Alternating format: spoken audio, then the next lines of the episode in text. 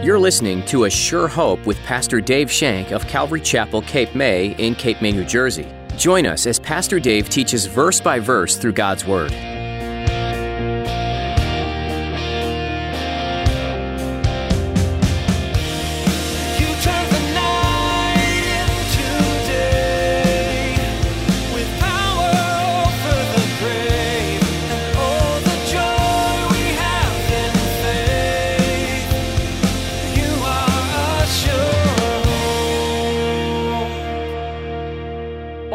Tribes of Israel came to David at Hebron and spoke, saying, Indeed, we are your bone and your flesh. What's he saying there? We're brothers. We're brothers. We're of the same family.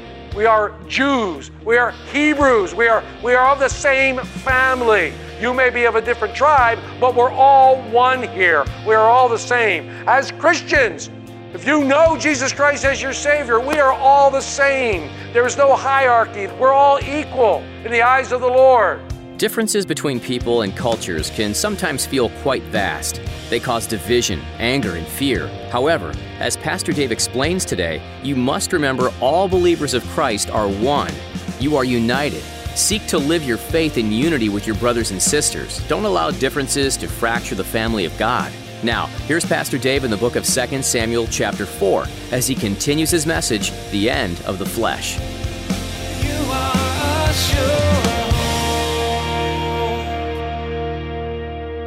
In order for David to take the throne, the flesh had to die. The flesh had to go away. It had to be removed if we're looking at that analogy right here. So let's see what happens to these brothers, you know? Look at what's going on next. We're in, we're in verses 8 to 12. And they, meaning the brothers Beerite, they, they, they guy, they took the head of Ishbosheth to David at Hebron and said to the king, Here's the head of Ishbosheth, the son of Saul, your enemy, who sought your life. And the Lord has avenged my Lord the day, the, the, the king this day of Saul and his descendants. They were bragging. They said, The Lord has avenged you. The Lord didn't send you to kill him. The Lord didn't send you to do that. And he says, Saul, your enemy. David has declared many times that Saul was not his enemy. Saul was not his enemy, but David, in verse 9, answered Rechab and Baanah, his brother, the sons of Rimmon the Beerothite, and said to them, As the Lord lives, who has redeemed my life from all adversity. Man, I love that verse. I love that verse. As the Lord lives, who has redeemed my life from all adversity. Wow. Put that one on your refrigerator doors, people. That is a great verse. As the Lord lives, who has redeemed my life from all adversity. Wow. Well, where did he redeem it? On a cross. I love that verse. Man, I like that verse. I'm going to see it again. As the Lord lives, who has redeemed my life from all adversity. And David can say that. For years upon years, David was on the run, hiding in caves, people after him left and right, people diming him out every time he turned around. Somebody was diming out where he was hiding. He was constantly looking over his shoulder, constantly looking. Remember, at one time, he was so upset with being chased, he said, Saul's going to get me one of these days. I'm going to die. And then he went down that deep path where he went into the Philistines, remember, and tried to become one of them because he was so distraught. He slipped out of God. He basically backslid into a, a weird situation. You remember when we talked about that? But then David says, ah, Yeah, I'm going to read it again. As the Lord lives, who has redeemed my life from all adversity. Oh, man. When someone told me, Look, Saul is dead, I'm in verse 10, thinking to have brought good news, I arrested him and had him executed in Ziklag. You remember that? You remember when that happened? That was back in 2 Samuel chapter 1 when the Amalekite came trotting in with Saul's body or whatever, and he said, Hey, I killed him. He lied because he didn't kill him. David didn't like that too much. These guys come in with the head of Ishbosheth and they're thinking they're going to earn brownie points. Maybe, maybe, maybe we'll get to be generals. I mean, they were captains, right? Maybe we'll get a promotion. Yeah, yeah, that's what we'll get promotion for this. Oh, he's gonna love this. Wait till he sees us carrying the head in there. David's gonna love this. Who knows? We might even get our own houses. We might even be built up. Who knows? This is gonna be great. Oh, how easy the flesh can take over and pump us up. How easy our flesh can pump us up. And then they even had the nerve, the blaspheming sense to declare it was from the Lord. They were kind of wrong in their assumption.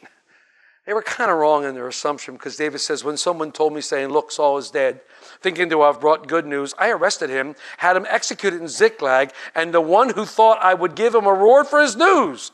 How much more when wicked men have killed a righteous person in his own house on his bed? Therefore, shall I not require his blood at your hand and remove you from the earth? Oops. I wonder if they did the Jackie Gleason. Humana, humana, humana, humana. I wonder what, what the response was. I wonder if the one holding the head said, Here. he has the head. I didn't do it. I wonder if they tried to dime each other out by saying, It wasn't my idea. I don't know, man. I don't know. Whew. I love the fact that David calls Ishbosheth righteous. I love that. He called Ishbosheth righteous. Ishbosheth was killed for being one thing and one thing only. He was killed because he was king. No other reason. He was killed because he was king. David knew that. They thought they would be, David would be pleased. They underestimated David's loyalty to not only the house of Saul, but more important, God.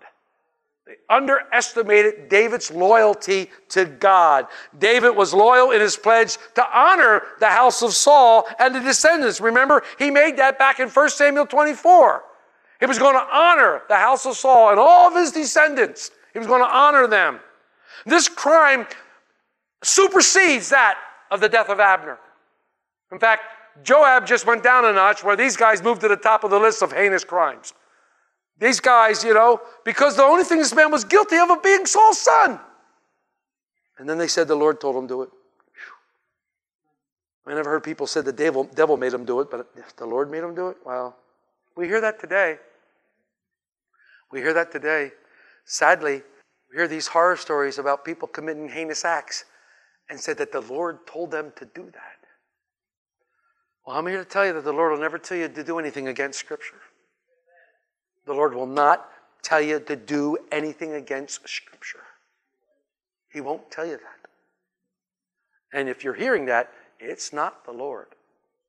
It is not the Lord. David's response quick and just. He made it clear that he never murdered anybody just to advance his purposes. The Lord had protected him all this time, and he was not guilty of Saul's death, nor was he guilty of Abner's death. He quenched those rumors very quickly, and he killed them in an act of humiliation by cutting off their hands and their feet. This was total act of humiliation. Doing this to them. It was his justice, and it was evidence of justice. And then he takes the son of Saul, Ishbosheth's head, and he buries it in the sepulchre where Abner is buried in Hebron. He takes it there. So David commanded his young men, and they executed them, cut off their hands and their feet, and hanged them by the pool in Hebron.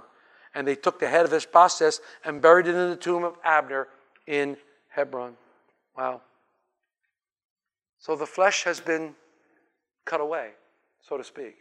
The flesh is gone. And now that Ishbosheth is gone, the 11 tribes of Israel don't have a king. They're kingless. They're upset. They're worried. They're afraid because there's no one to lead them. There's no one to go before them in battle should a rogue nation attack them. And they're afraid. And although Abner was dead, he did pave the way for David to be king of all Israel, all 12 tribes. All 12 tribes. Look at the first four verses in chapter 5. Then all the tribes of Israel came to David at Hebron and spoke, saying, Indeed, We are your bone and your flesh. What's he saying there? We're brothers.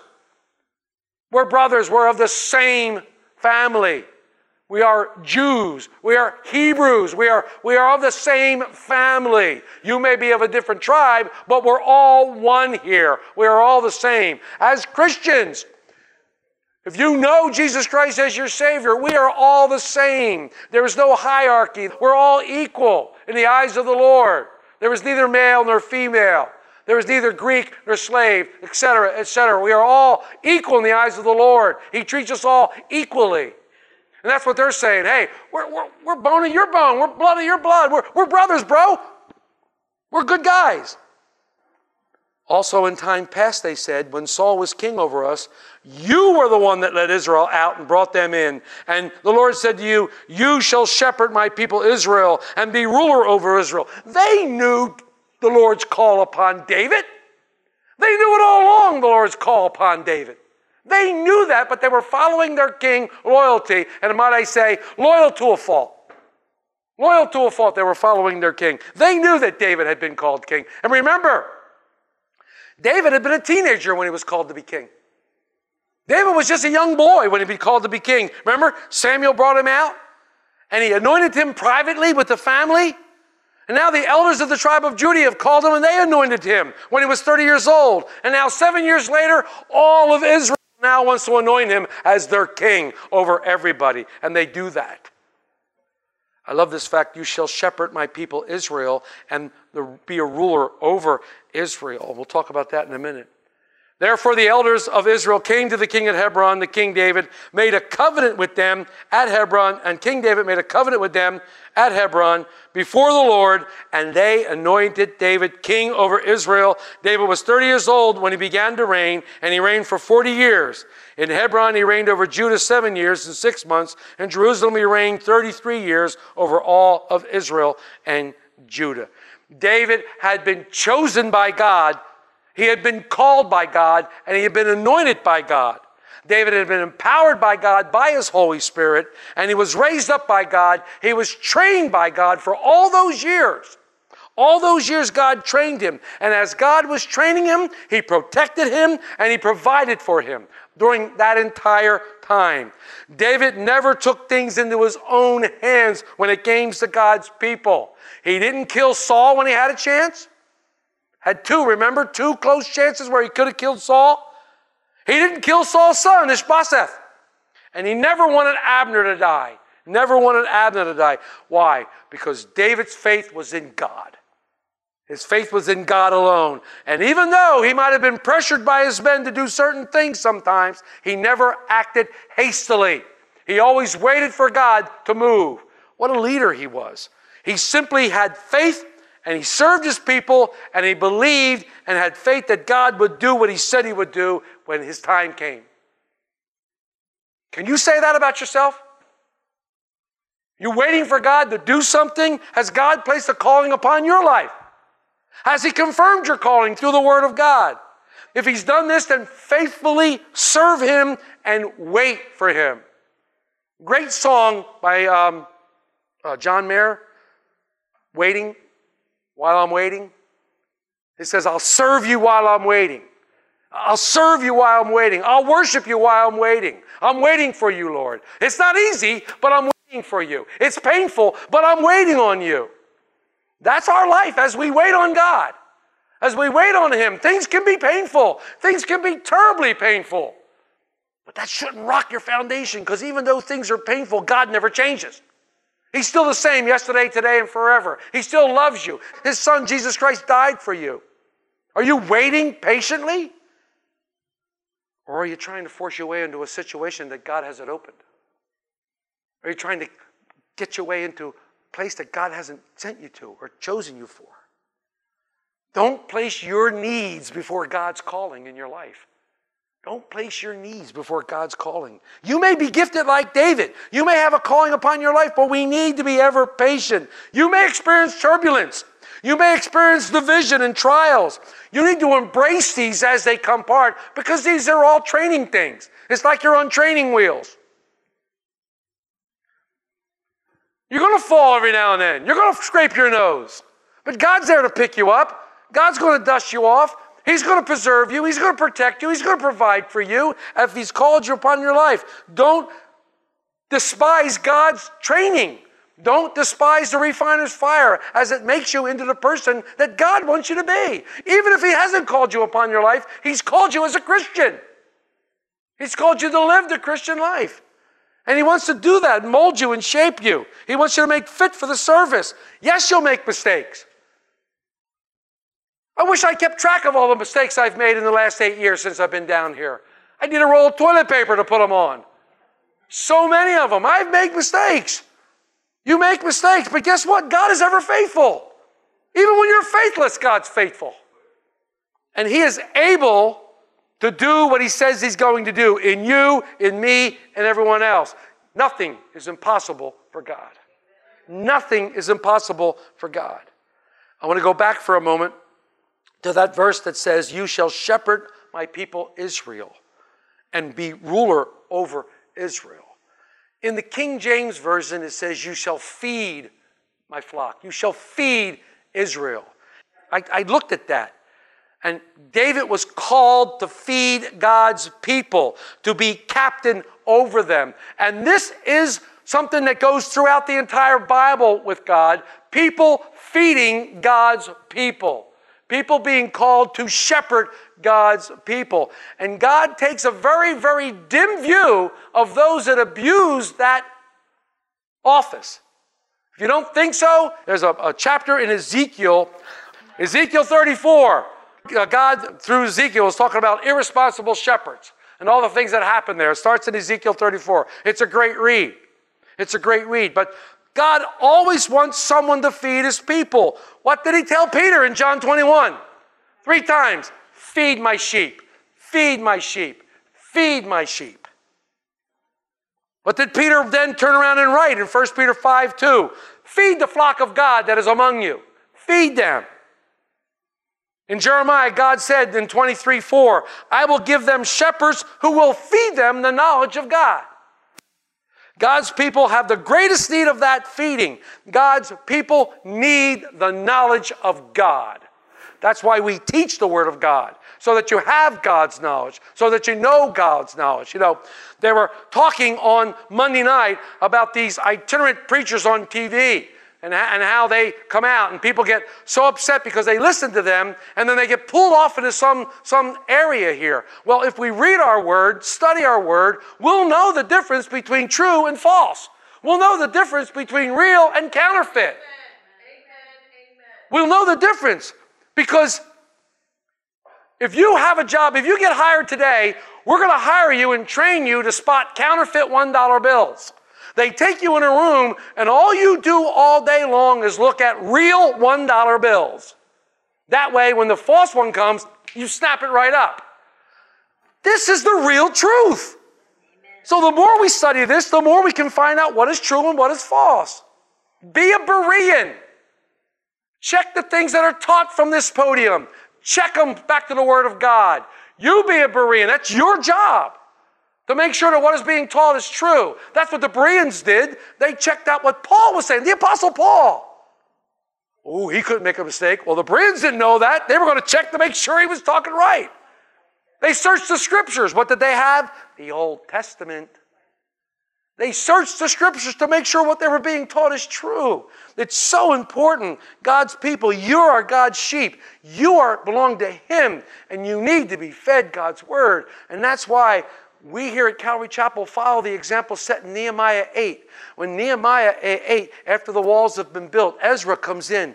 Ezra comes in and he comes up, he stands up on a platform and he speaks God's word into their hearts.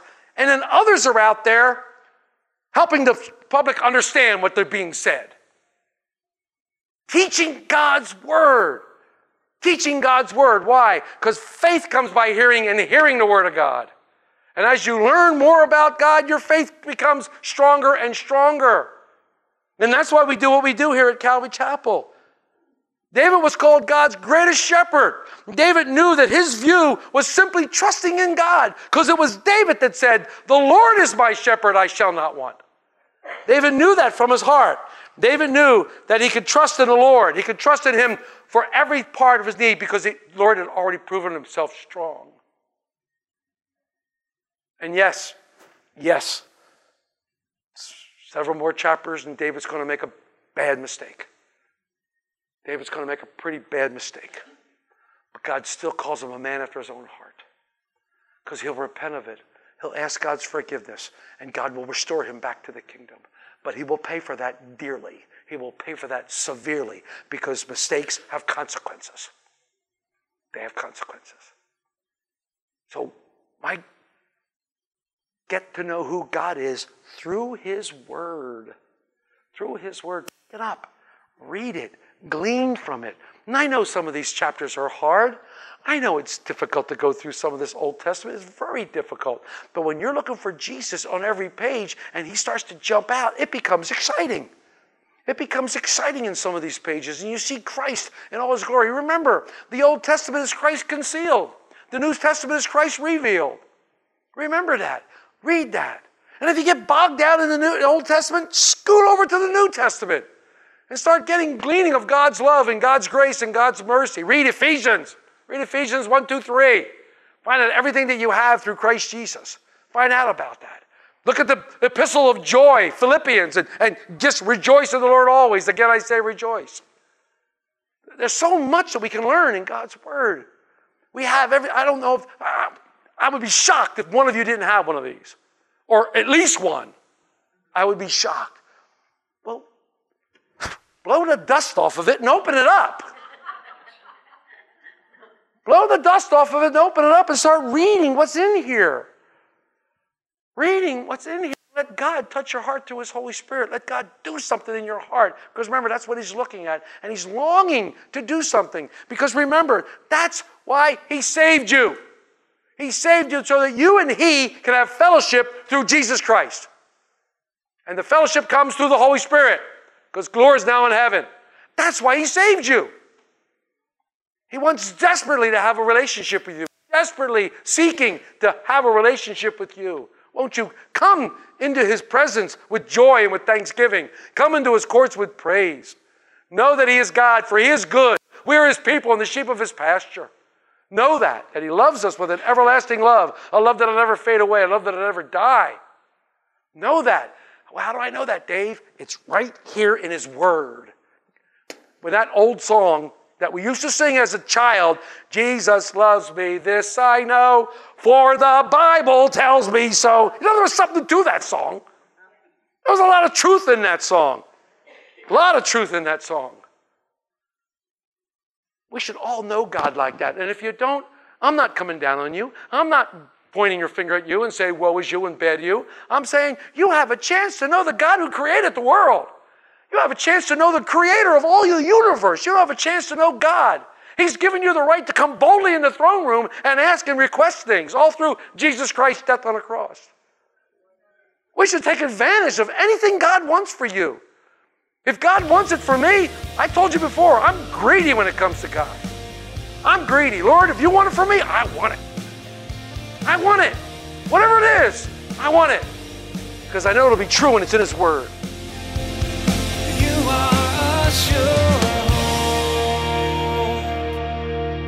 Our time with you is running short for today's edition of A Sure Hope. Pastor Dave Shank will continue this journey through 2 Samuel when you join us next time. But for now, you can listen to this teaching and others from this series online at ASureHopeRadio.com. We encourage you to download these messages so they are available wherever you are. We know how busy life can get, but there's always time to pause, even if only for a few minutes. Those short breaks could be filled with the study of Scripture, getting to know God better through His own Word. You can also subscribe to our podcast on iTunes. Just search for A Sure Hope and see the latest editions as soon as they're posted. If you're looking for a church family and happen to be in the Cape May area, we'd love to have you join us for a time of worship and Bible study. Calvary Chapel Cape May meets weekly on Sundays at 10 a.m. Give us a call for more information. Our number is 609 884 5821. Again, that's 609 884 5821. Or just visit ASureHopeRadio.com. If you're not able to join us in person, we are streaming our services on Facebook Live. Just follow the link you'll find at ASureHopeRadio.com. Thanks for listening to today's message on A Sure Hope. We pray you continue to be blessed as you study the Word and that you discover God doing great things in your life. Pastor Dave will be back soon for another edition of A Sure Hope.